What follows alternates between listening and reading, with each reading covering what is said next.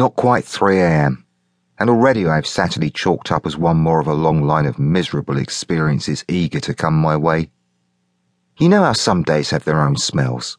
Well, Saturday was mothballed in that rancid, mouldering smell of the meat markets. Outside it was raining hard. Sports cars aren't made for rain. The midget's soft top was leaking and her heater had given up the ghost the week before. To add insult to injury, crossing the bridge into Gateshead, the DJ slipped into that monotony of love songs aimed at helping loners through the worst of the night. Keeping my eyes open was struggle enough. I was in no mood to suffer with another bout of that emotional bullshit, so I switched radio for tape, and coming up Split Crow Road, the surfing brides were happily informing me that everything's fine if the world was going to end. A nice, cheerful little number. Its selection was a pretty good indication of my state of mind right then, but I had a car full of music and not a single word about love anywhere to be heard. I wanted to be at home, in bed, curled up around Amy's soft crescent, not cramped behind the wheel driving through Newcastle's own grim parody of Hell's Kitchen.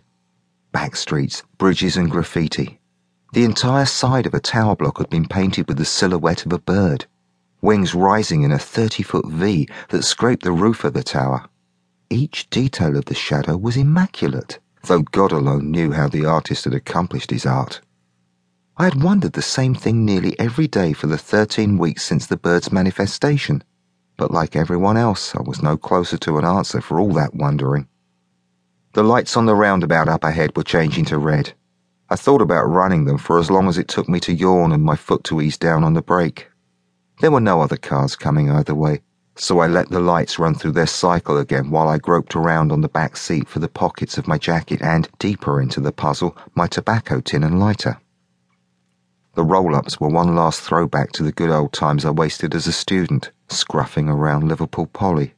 There's something soothing about the whole process of rolling your own, drawing on the smoke, letting it leak out through a veil that rafts up in front of your eyes. It's still the cheapest form of therapy I know. That said, I'm not an idiot. I live with my addiction. Call the home rolled coffin nails my pocket shrinks and tell anyone stupid enough to ask. They're helping me to quit. Maybe they are, and maybe they aren't. That's immaterial.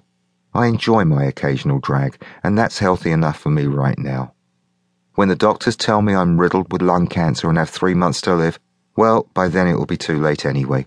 So I'll probably start chain smoking my home rolled Virginia leaf and taking nicotine intravenously. Stifling another yawn, I knuckled the ache out of the bones in the base of my back and stretched, rolling the muscles of my shoulders. I was exhausted, and it felt as if the last week had been an endless series of toing and froing between Gateshead and the pianos of the civilized world. London and back twice in the space of three days, and all aches 1200 miles could inflict centered on the two inch square of vertebrae above my belt. Two times over.